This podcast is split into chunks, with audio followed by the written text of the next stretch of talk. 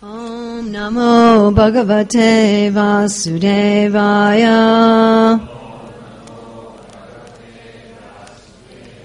Om Namo Bhagavate Vasudevaya. Om Namo Bhagavate Vasudevaya.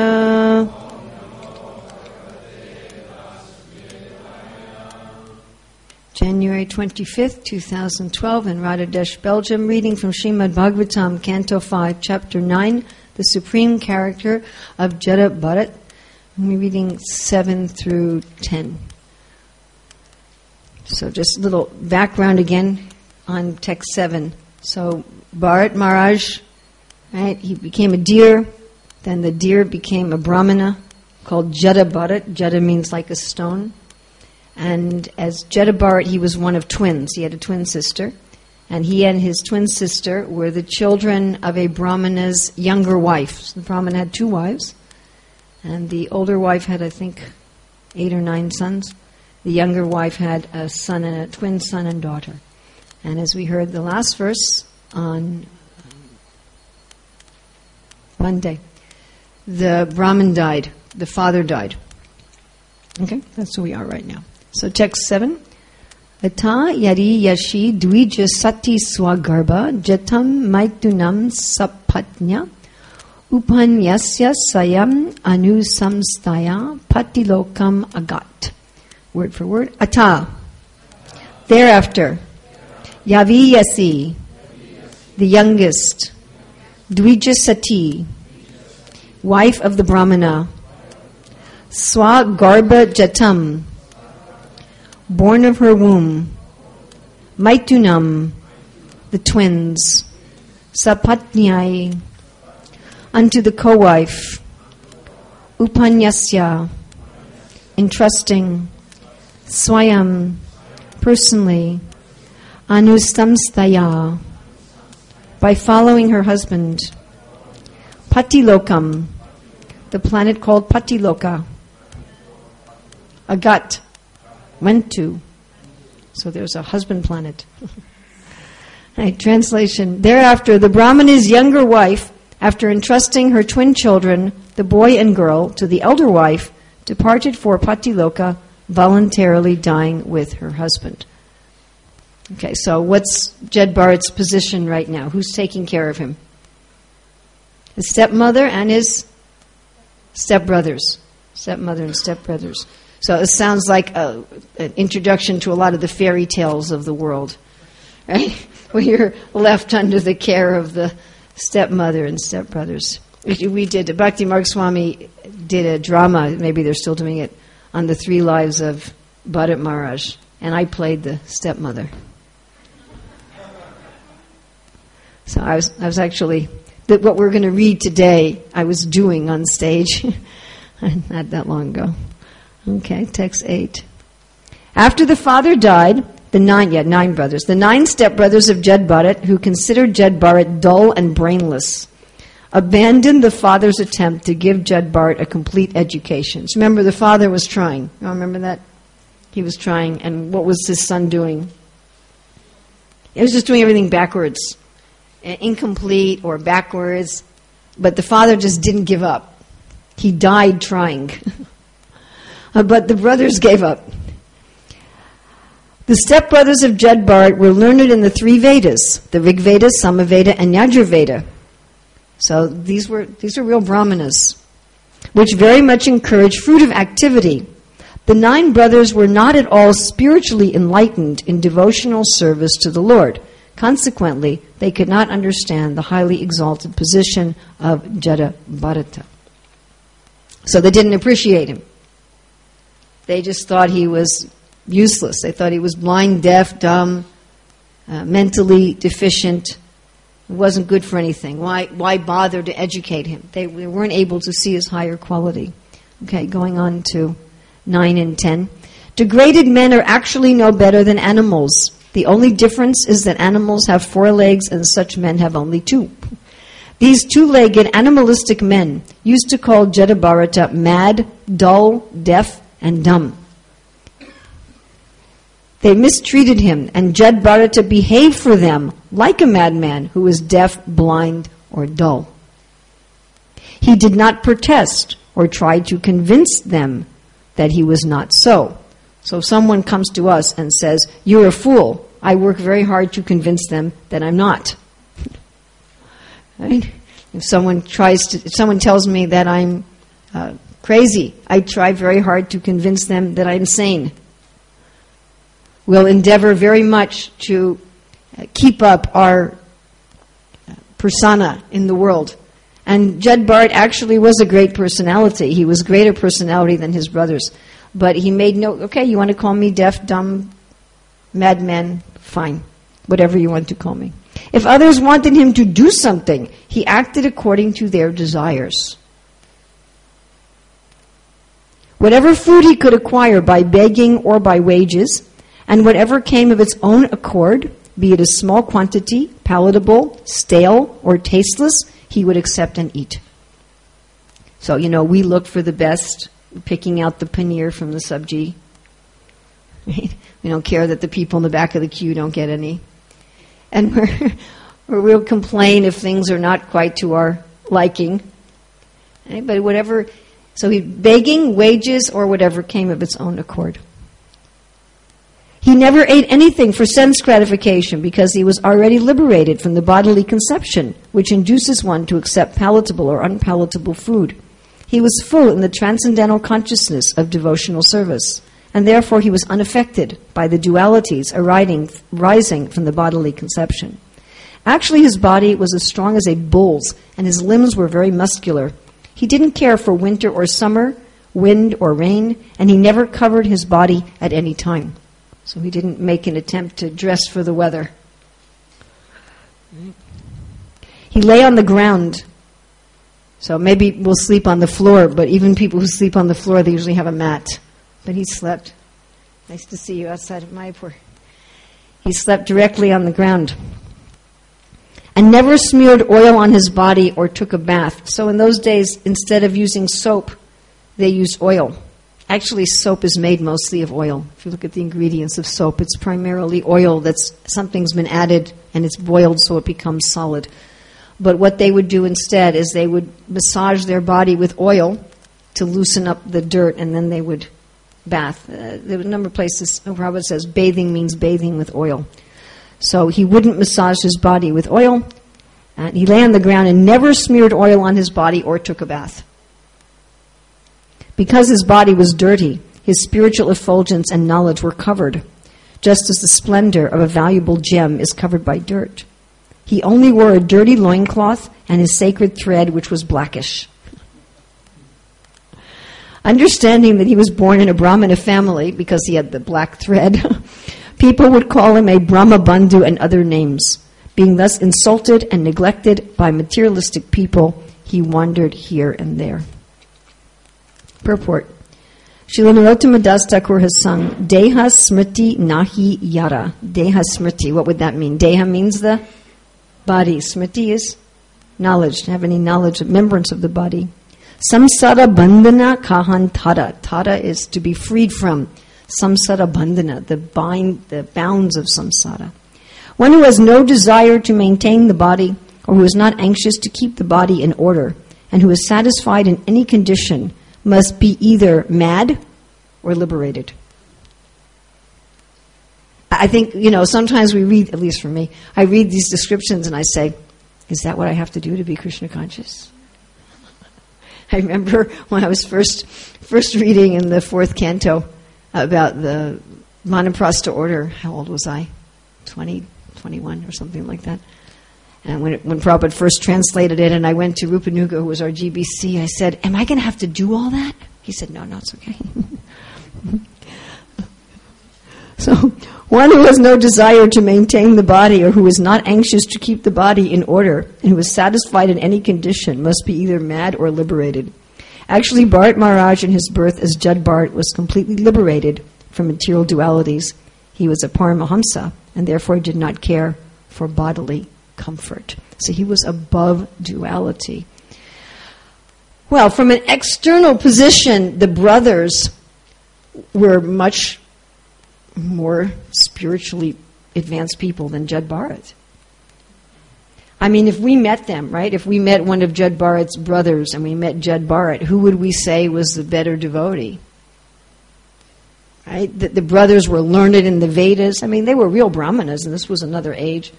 I'm sure they were expert at chanting all the mantras and all the rituals. I'm sure they could expound on the scriptures. They were very clean. And Jud Bharata is just, he's eating old rotten food and lying on the ground. He doesn't even take a bath.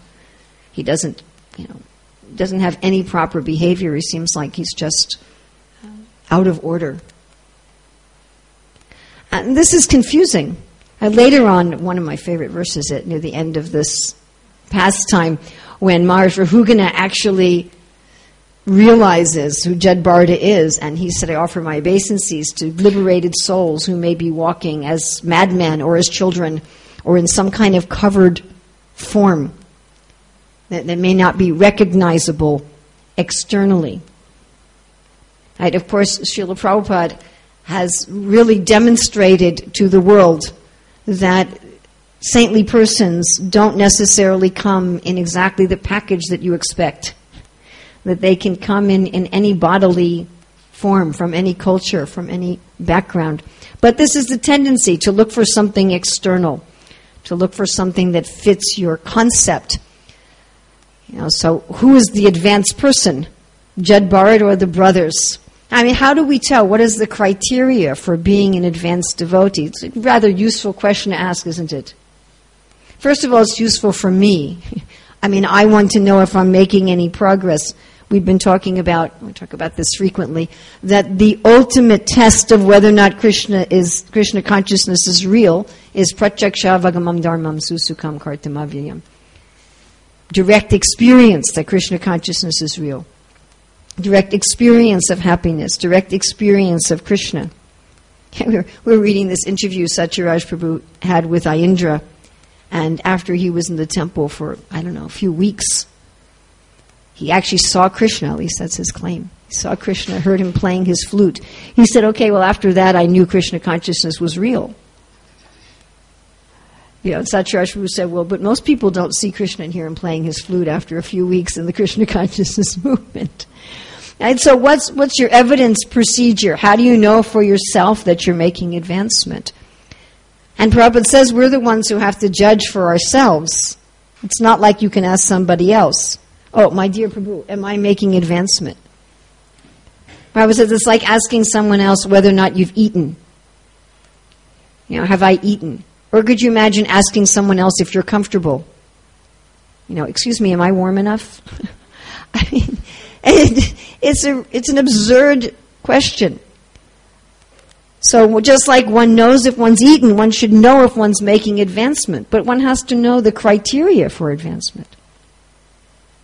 And one should also be able to judge others, not to be, I, I think um, you were asking this question the other day about being judgmental, not so I can be, not so we can have some sort of a hierarchical status not so we can create some sort of, okay, these are the advanced devotees, these are the not advanced devotees. The advanced devotees get the thicker cushions, and the not so advanced devotees, they get the thinner cushions, and the really unadvanced devotees, they get to sit on the bare floor. You know, or not so we can have exactly a ghee wick order passing around. You know, everybody has to wear a little sign, so we rate everybody in the temple, you know, what number are you? And you have to go around the temple room and you pass the ghee wick around according to the numbers on everybody's shoulders. So it's not, that's not our purpose for understanding who's advanced and who's not advanced. Or not to give, you know, the more advanced persons the greater perks. Uh, but because we're enjoying that we have to associate according to people's levels, that our kind of association with others has to be different according to that person's level of advancement, right? Isn't that the instructions of Rupa Goswami? We're told that those who are at a lower level than ourselves, we help them. Those who are equal, we make friendship with them. Those who are higher, we serve them. Of course, we should be friendly with everyone. One devotee was trying to convince me that we should only be friendly with equals. I know we should be friendly with everyone, but as far as intimate really spent a long time trying to convince me of this. Unfortunately for him, I wasn't convinced. So, but the idea is that still one has different levels of, and different kinds of relationship, a different kind of relationship with different persons. And especially one who we're going to surrender to, to take instructions for them. You know, we're enjoined in the Shastra that before accepting a guru, one should examine that guru for a minimum of one year, and that examination should be done personally. It's not, you don't, uh, what do you call that? You don't uh, subcontract it out to somebody else. one, one should do it oneself. If you subcontract it out, you have to take responsibility for that. So, what are you going to look for? You know, when you're looking for someone to whom to surrender, what are you going to look for? That they have a big beard, you know, flowing silk clothes, that they speak in a soft, slow voice about love.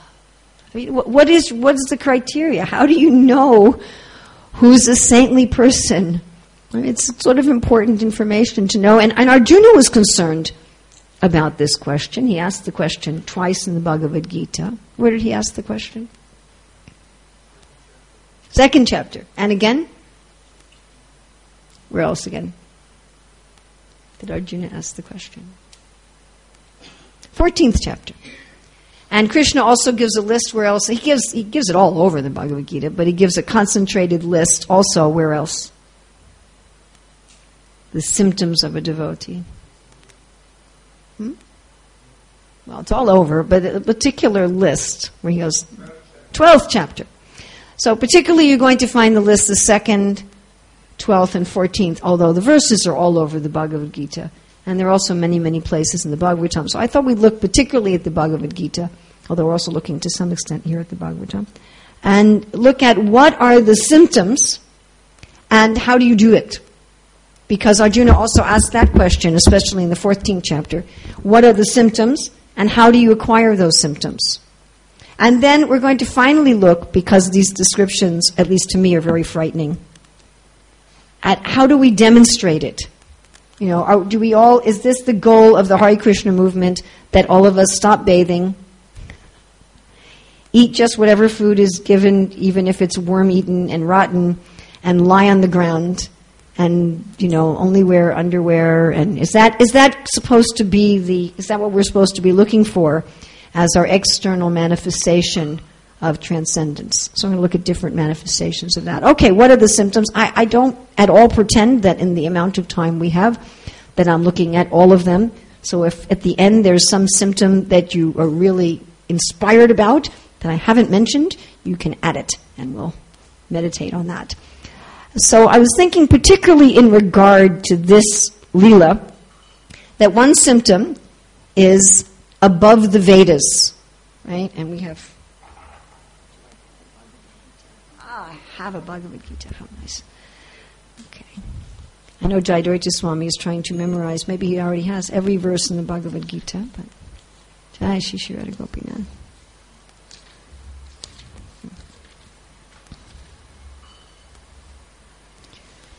Uh, this verse is particularly pertinent to today's verse. Trigunya Vishaya Veda Nistrigunya Bhavarjuna. Nirdvandvo Nir Yoga Kshema Atmavan. The Vedas deal mainly with the three subjects of the three modes of material nature. O Arjuna, become transcendental to these three modes, be free from all dualities and from all anxieties for gain and safety, and be established in the self. So, one symptom of a self realized soul, a liberated soul, a pure devotee of the Lord, is that they're above the ritualistic aspects of the Vedas. They're not interested in them. Krishna also, of course, explains this in the sixth chapter when he talks about a child born in a family of transcendentalists. The child who had a fall down after great practice of yoga, which of course applies to Bharat. And he's always, he's not interested in the ritualistic formulas of the Vedas. We actually see this in most of the children born in the Hare Krishna movement that they're not so interested in ritualistic formulas. But particularly the part of that verse that I, I want to focus on is Nir Yoga Kshema Atmavan. Nir Yoga Kshema. For maintenance and for safety. Atmavan, established in the self. So, one symptom of advancement is a lack of worry about maintenance and protection. So, if we're going around wondering about how am I going to make money, how am I going to make money, how am I going to be protected, am I going to have enough money in my old age, who's going to take care of me, I'm working for ISKCON, is ISKCON going to take care of me? Maybe there'll be a new town president and he'll throw me out. You know, if, if those are our worries, you know, what am I going to do when I get old? You know, I never got married, I never had any kids, who's going to take care of me? And as soon as I, as soon as I finish being able to work, they're probably going to throw me out on the street. And maybe if I have some doubt about something in Krishna consciousness, if I express it, they'll call me a heretic, and then they'll throw me out on the street for that. I better be really careful what I say. You know, I better make sure I keep my health up so I can work hard, and all these anxieties for gain and safety. You know, or what about the government? Maybe the government's going to fail and the euro's going down, and what am I going to do? All my money's going to be worthless. You know, I have 10,000 euros in the bank, but pretty soon it's going to be worth only one that euro or nothing, and, you know. So those are, we, that's something we can look at as a symptom. What am I worried about gain and safety? Are those my concerns? Do I have anxieties about them? Do I plan my life to try to deal with these anxieties for gain and safety? Am I thinking, okay, I've got to do this thing to earn money and I got this thing to protect my money? I was just, uh, oh, I know where I was reading it. I was reading it in the seventh canto where Prahlad Maharaj sees the python man. And Prabhupada says something so wonderful in that purport. He said, when you have money, you're afraid of yourself. You're thinking, did I lock up my money? Did I lock the door? Did I keep it in a safe place? Did I invest it properly? You, you don't even trust yourself. What to speak of your relatives? You know, well, maybe my relatives will not take care of me when I'm old so they can get my money. right? Or maybe the government will steal it. So, what is the, how does one become free from all anxieties for gain and safety? So there's a nice, Narayani pointed this out to me. There's a nice link between Bhagavad Gita 245, Niryoga Kshema Atmavan, and Bhagavad Gita, what? Yoga Kshema. Yes, Yoga Kshema Hamyaham, which is what verse? 922. So why are you near Yogakshema? Why do you not have any anxieties for gain and safety? Because Yogakshema Vaham Yaham. Krishna says, I'm taking care of that. So we were all children, and if any of you had highly dysfunctional families, this wouldn't apply to you. But for most of us in, in normal families, I don't know, as time goes on, that may not be most of us anymore. As Kali Yuga progresses, we're not going to be able to give functional family examples in Bhagavatam class anymore. but, you know, for those of us, I'm assuming it's the majority, who had functional families, we didn't worry about maintenance and protection, did we? When we were children. We just didn't worry about it at all. If I needed something, my parents bought it for me. You know, I, I didn't worry how they were investing their money. I didn't worry about whether or not I was going to be taken care of. I didn't think maybe my parents won't feed me today. you know, maybe they won't give me any clothes. So I had that, that trust. So that's the trust the devotee has in Krishna. And by the way, one reason, this is a real side topic, but one reason to have a sane and stable social atmosphere, a reason we care about Varnashram, is it makes it so much easier to surrender to Krishna. You know, there was we were looking at uh, Erik Erikson's theories of identity as part of our sociology course, and he talks about how when you're a little baby, what you learn is trust and security. Now, that's what you're learning as a, as a newborn baby. But if when you're a newborn baby you don't learn trust and security, then when someone says, you know, Krishna is the Supreme Father, you say, well, that doesn't sound very good. Right? Prabhupada says that you chant like a child calling for the mother, you know, but if you had an abusive mother or a negligent mother, that you, you can't, doesn't make any sense to you. You know, I wouldn't want to call for my mother kind of thing. Uh, so this is, as society becomes degraded, uh, these these prayers of Bhakti Vinod, Janaka Janani Daita Tanai Prabhu Guru Patituhu Sarva Moy, doesn't make any sense to people anymore. They say, Why would I want to see you as my father, my mother, my lover, my husband, my guru, my friend? They, they've all cheated me. You know, so if God's like that, he's another cheater. It's very unfortunate. Anyway, it's a very side topic. But this idea, this sort of dependence, the kind of dependence the traditional wife had on the good husband, both of whom are in scarce or scarce commodities. But anyway, another difficult example. But you know, the, the traditional wife, again, she knew my husband's going to take care of me. I don't have to worry about maintenance and safety. The children knew my parents are going to take care of me. The citizens in a good government, they knew the government's going to take care of me. So, like that, we know Krishna is going to take care of me. We just don't worry about it. Or if you work for a good company, the company is going to take care of you, and you don't worry about it. You just focus on the, what, your job. You know, when you're a child, you just focus on getting your education or playing with your toys. You, know, you just focus on your own business, your own duty. You can say, well, what of us about us who have the duty to maintain and protect? Oh, I also read such a lovely purport this morning about the description of Maharaj Parikshit when he was born. And Prabhupada described the Ishwara Bhav of the Kshatriya as taking pleasure in giving protection. When we hear Ishwara Bhav, we think, oh, it means arrogance. No, it means being a protector. So Krishna as the supreme Ishwar, Ishwar Paramkrishna, Krishna, he takes pleasure in protecting his subjects. He actually enjoys doing that. Gives him happiness. Just like uh, any of you are husbands, you enjoy protecting your wife and children. If we're parents, we enjoy protecting our children. If you're a teacher, you enjoy taking care of your students. There's pleasurable. Okay, what do I have to put together so that they'll get the best education, right?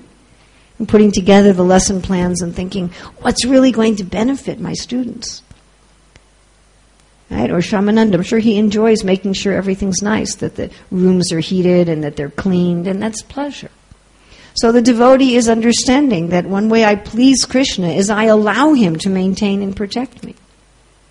Well, he's already doing it, but I, I, I voluntarily cooperate with that. So that's how we get free from anxieties for gain and safety. Like you see Jed Bart, he's free from anxieties for gain and safety. He knows Krishna's taking care of me. This also means having a trust that however Krishna takes care of me is good. Not, I trust that Krishna is going, okay, Krishna, I trust you're going to take care of me in my way. Let me tell you how you should take care of me. Here's my list. You take, okay, I need this, and I need this, and I want this, and, I, and it's got to be done this way. It's got to be done at this time by this person. Otherwise, I reject you as my caretaker and I'm going to try to take care of myself. Now, part of seeing Krishna as the maintainer and protector is that I trust that he knows more than I do. I know that's a big leap for most of us, but somehow or other to really, you know, that the person who can move the planets around is probably a little bit more intelligent and capable than I am. Possibly. You know, at least and theoretically, provisionally, that maybe he knows what he's doing. And so I let him take care of me as he wants. As he wants. And I trust that whatever he does is good for me. As Prabhupada says in the purport to 1515, God is all good, God is all merciful. So that means even if I become poverty stricken and I'm, I'm lying on the street and nobody loves me anymore, that that's Krishna's way of maintaining me and protecting me. And this was the mood you see of Jed Bard. Whatever came, that was, that was good. Sometimes very tasty things came. That's good. Sometimes not tasty things came. That's good. Oh, sometimes he got wages. That's good.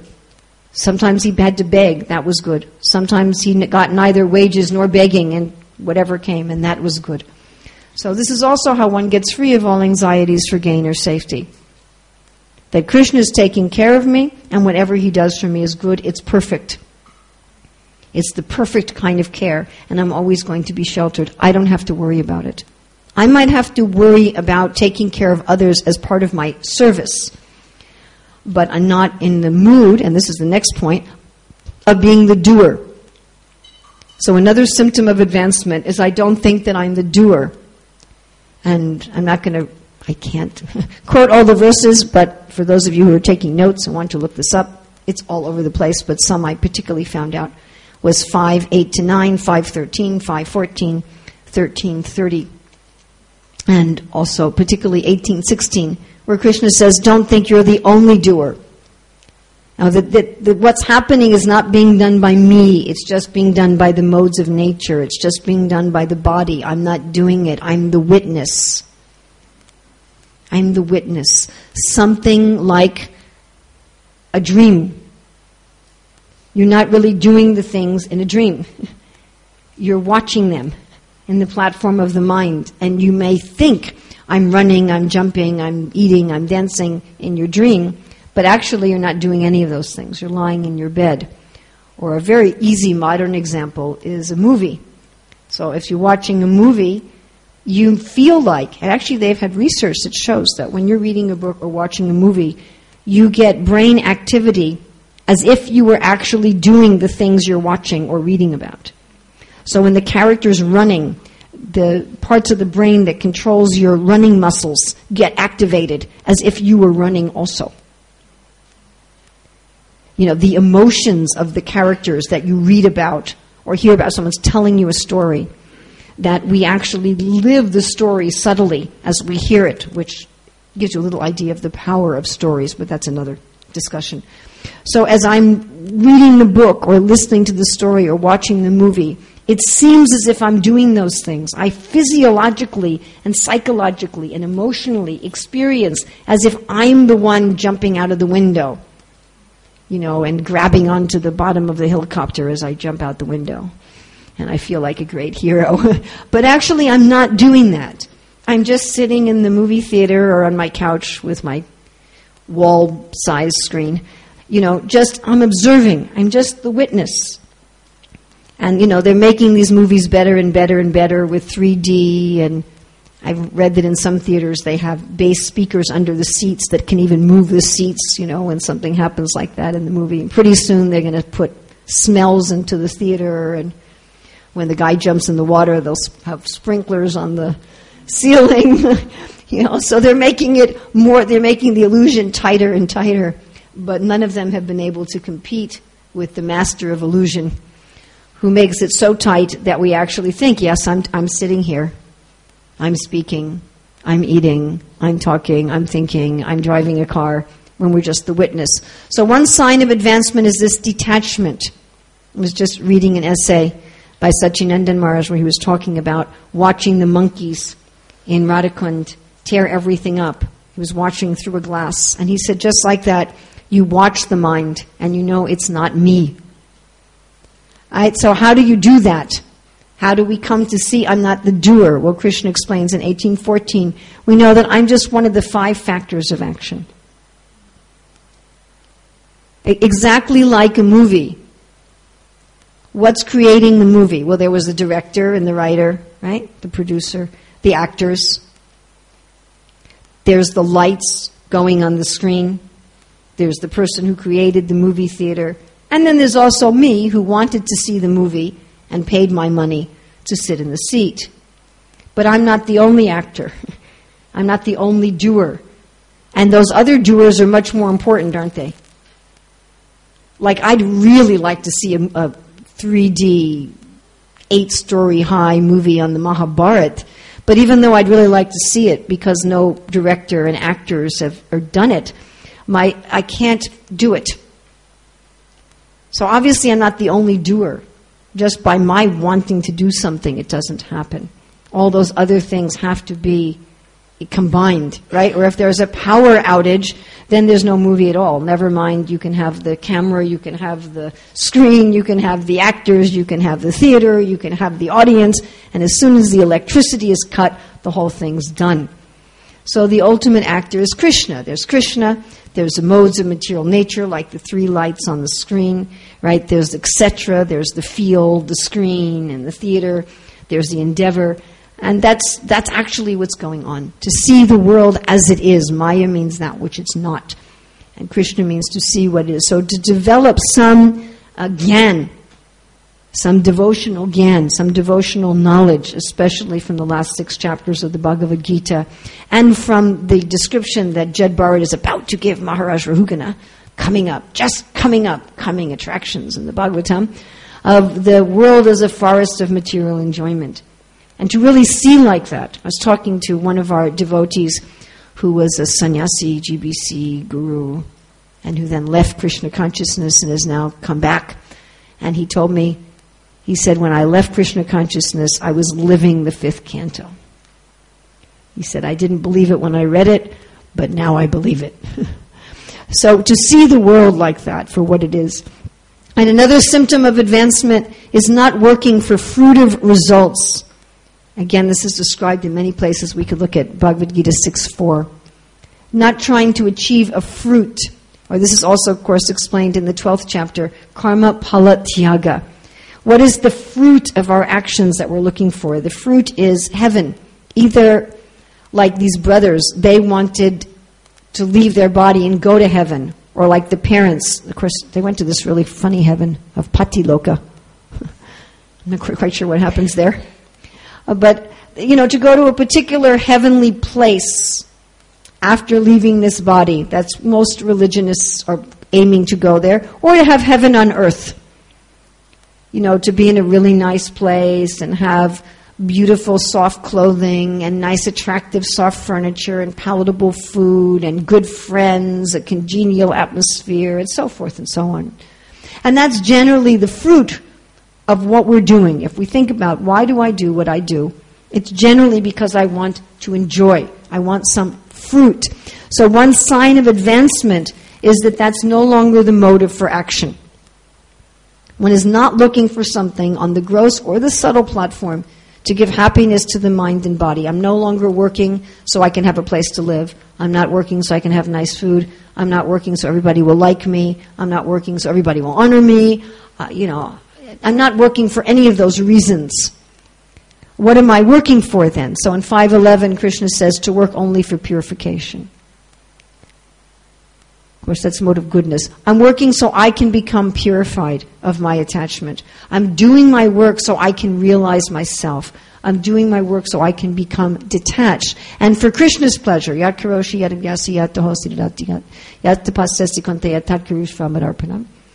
As a sacrifice for Krishna, yagyartat kamano natra loko yam karma bandana taratam kama konteya mukta sangha samatra. So my motive, even higher than for purification, is my motive is I want Krishna to smile. I want Krishna to be happy. I want to please my beloved. And one who has that mentality, the symptoms are that the mind is conquered and one is no longer affected, like Jad Bharat, by heating cold, honor or dishonor, happiness and distress, because that's not what you're working for.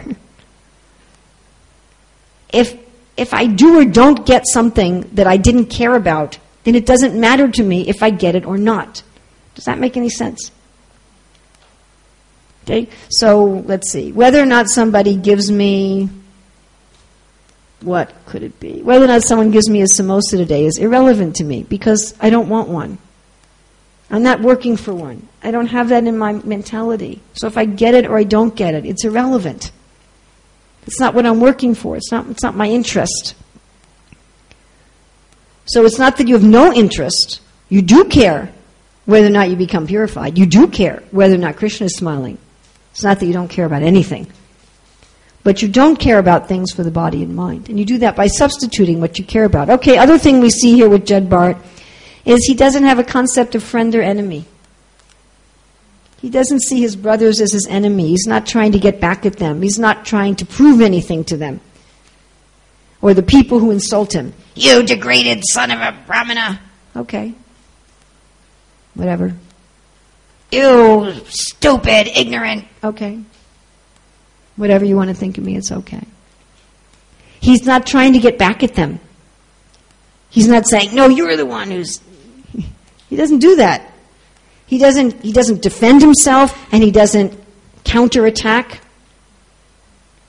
He's just well wisher, the, the Python devotee also was saying like that. He said, I'm just the well wisher of everyone.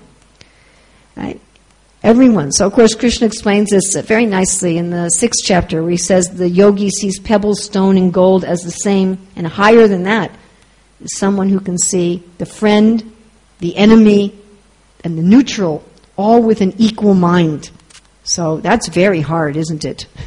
it's really, really hard. If, if I think someone's insulting me or hurting me, to see them with the same uh, mentality of well wishing as I see the people who give me the samosas.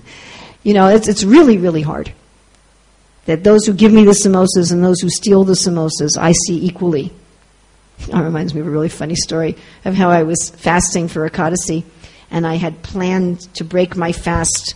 I had been looking at that was really don't do Ekadasi like this, and I was looking at the break fast time, and I was meditating on when I was going to break my fast, and I had actually made a whole plate of, of stuff to break my fast, and I had I was staying in an ashram, so I, I wrapped it up in, with tape and a big sign on it. This is Urmila's. Don't eat it. and I put it in the General Defoe refrigerator. yes, you can understand what happened when I went to break my fast. and then I had to go, okay, friends, enemies, and neutral, all with an equal mind. Friends, enemies, and neutral, all with an equal mind. it's hard. You know, the person who brings you the nice things, oh, you're my friend. And the person who takes it away. I was saying, why would anybody take it away? Equal mind, equal mind. But why would they take it away? who took it? I'm going to find out who took it. I did actually find out who took it. And I said, Prabhu, why did you take it? He said, well, we came back from the preaching program. We'd also gone to a preaching program. He said, well, we all came back from the preaching program. It was 11.30 at night, and I was hungry. And, you know, I thought, well, Urmila hasn't taken it by 11:30 at night. She probably doesn't want it. Remember, this is hard. How do you do this? How do you actually see the friends, enemies, and neutral with an equal mind? Right, first of all, by seeing that Krishna is behind it. That no enemy can do anything to me unless it's Krishna's desire. Why did it was Krishna who took away my breakfast? Why? To remind me that you're not supposed to be fasting on Ekadasi, meditating on your breakfast food.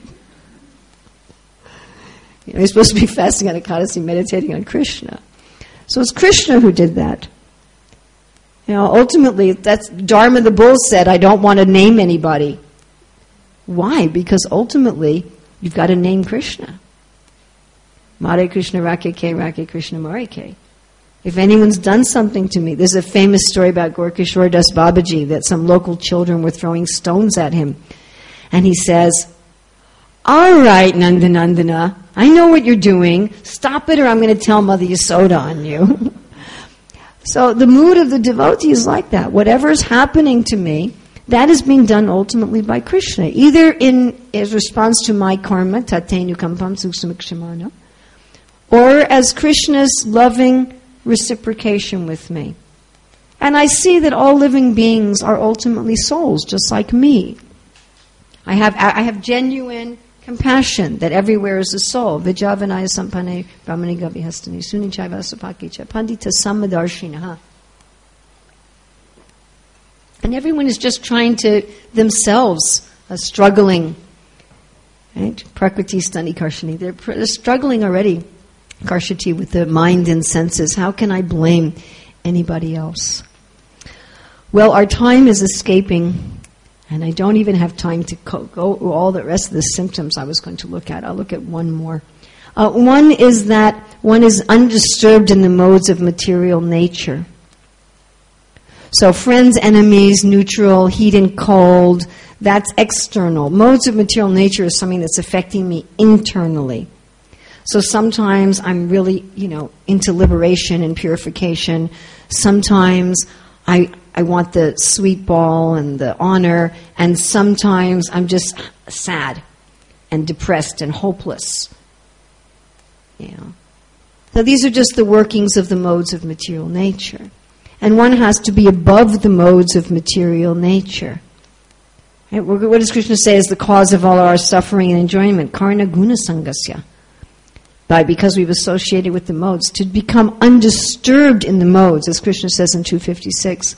And one of my favorite quotes is 1422, where, where Krishna says, You don't hate illumination, attachment, or illusion when they appear, nor long for them when they disappear. To know that the modes alone are act- active and to be neutral. So the way one becomes unaffected by the modes is to see it's the modes. It's the modes. It's a movie. It's a dream. It's not me. It's just the modes acting, it's just the mind. Sometimes the mind is going to feel peaceful and satisfied and desiring purification. Sometimes the mind is going to be hankering or lamenting for different things in the world. Oh, I wish I could get that pair of shoes. I wish I could get that position. I wish I could stay in that room. I wish this person would look at me and fall in love with me. I wish I would get this amount of money. I wish I would get this. If only I would get this. If only I would get that. And sometimes the mind is sad. Nobody loves me. Nobody cares about me. Life is miserable. I'm never going to be healthy. I'm never going to have any money. I'm never going to be Krishna conscious. You know, whatever. I'm never going to get all these symptoms of Jad Bharat here in these verses. You know. So the, the mind goes through these different, and it's just the modes.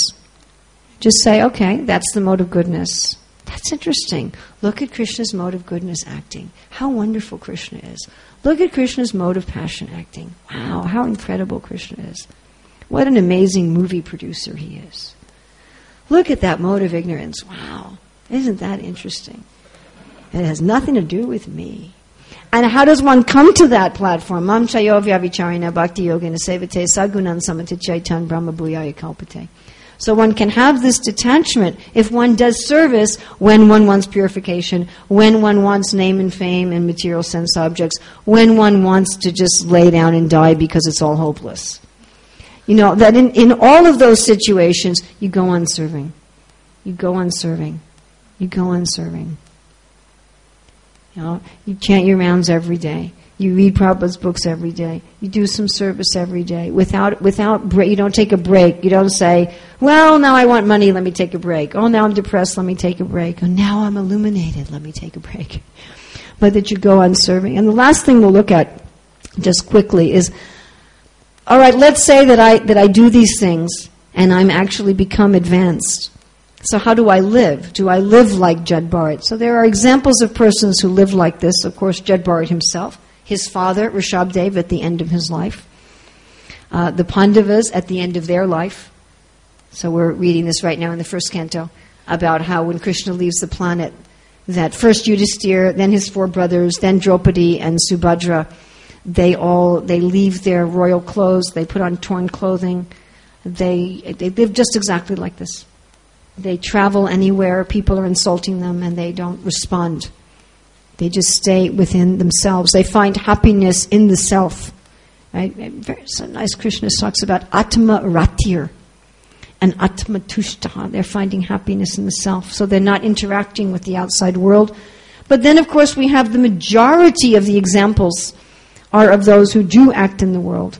As Krishna says, one who works in devotion, who's a pure soul, who controls his mind and senses, is dear to everyone, and everyone is dear to him. Although always working, such a man is never entangled. And we see this in the lives of the six Goswamis of Vrindavan. They never lived, uh, you know, maybe like madmen in a sense, but not really. They were building temples. Right? They were writing books. And everybody in Vrindavan used to go and ask their advice as learned sadhus. We see, of course, directly Srila Prabhupada, Bhaktisiddhanta, who lived as very sober persons in the world. They weren't externally appearing like this, but still they had all these qualities of a saintly person. So, in, in discriminating on others' saintliness and our own advancement, it's not a question of do I sleep on the ground in the rain and the cold and that can't be imitated anyway. It's foolish to imitate it, you'll just become ill. But that's not what we're looking for, because somebody, uh, like it says here, Prabhupada says, you might just be crazy. You know, that's not what we're looking for. What we're looking are these for these other signs of advancement. As I said, I've only mentioned a, a very, very few of them. We could look at the 26 qualities of a devotee. We could look at all of the descriptions in the Bhagavad Gita. And I hope I haven't missed anybody's like really favorite symptom. But we should be familiar with these symptoms. In education, they say that assessment drives instruction. However, you're going to be tested, that determines what you're actually going to learn. Just like in our courses here, there's no assessment based on whether or not students prepare for classes. So a lot of the students don't prepare for classes because they think, why should I bother? I'm not going to be assessed on that anyway. Right? And that they say in management that people only do what's measured. So either measurement by others or self measurement. So we should be knowing the criteria by which we're going to be assessed. We should know how to assess myself. Do I assess myself by how many times I've waved incense in the air? Is that a measurement of my advancement? Or do I assess myself according to the Shastra? And how do I discriminate as far as association? So we should know these, these assessments and then we should know how to achieve them. In education, also, you have an objective, what you want people to achieve, and then you have combined with that a learning activity. That's how you prepare a lesson. You first decide what do I want my students to demonstrate by the end of the lesson? What do I want them to be able to do or to know or to be? And then you get a learning activity that will produce that. You have, you have a goal in mind. So also we should know what's my goal? What, what kind of qualities and behavior do I want to achieve? And then do the specific things to achieve them. So questions, comments? We just have a few minutes, sorry. Corrections, additions? Other lists of qualities that I missed? Yes.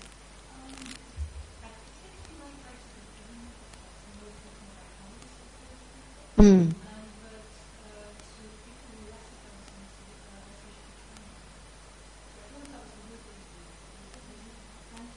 I said we should be friendly to everybody. Well, with equals, we have a kind of intimate friendship. Uh, with, if you have an intimate friendship with people who are uh, functioning below you, it, it won't work very well. They'll, they'll misunderstand you and they'll, they'll criticize you.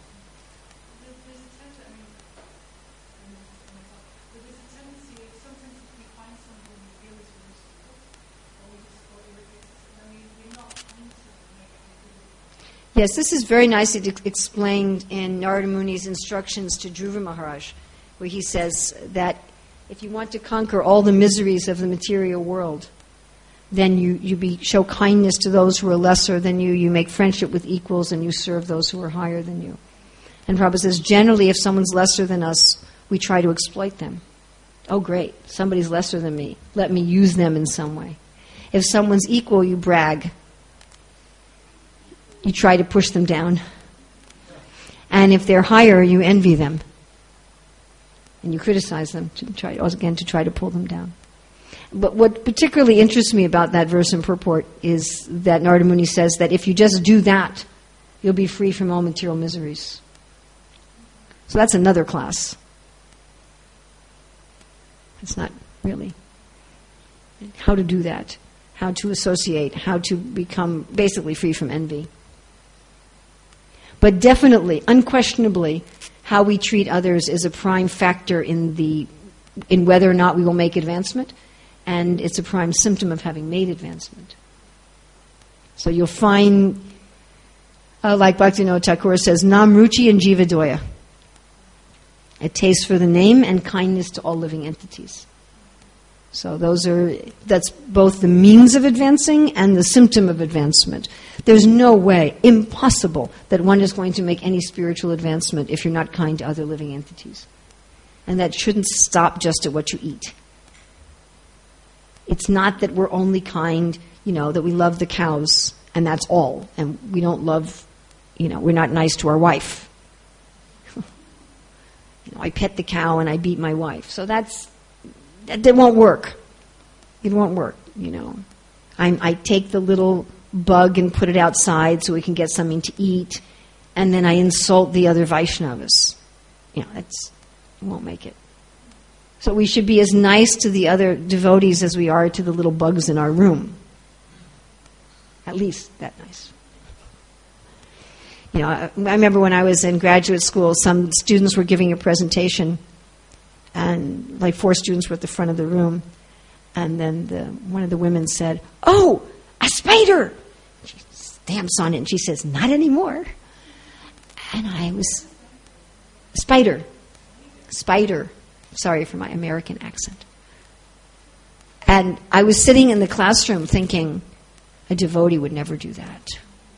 It was so shocking to see somebody kill a spider like that. It was really shocking. And no one else in the room reacted. It was just normal.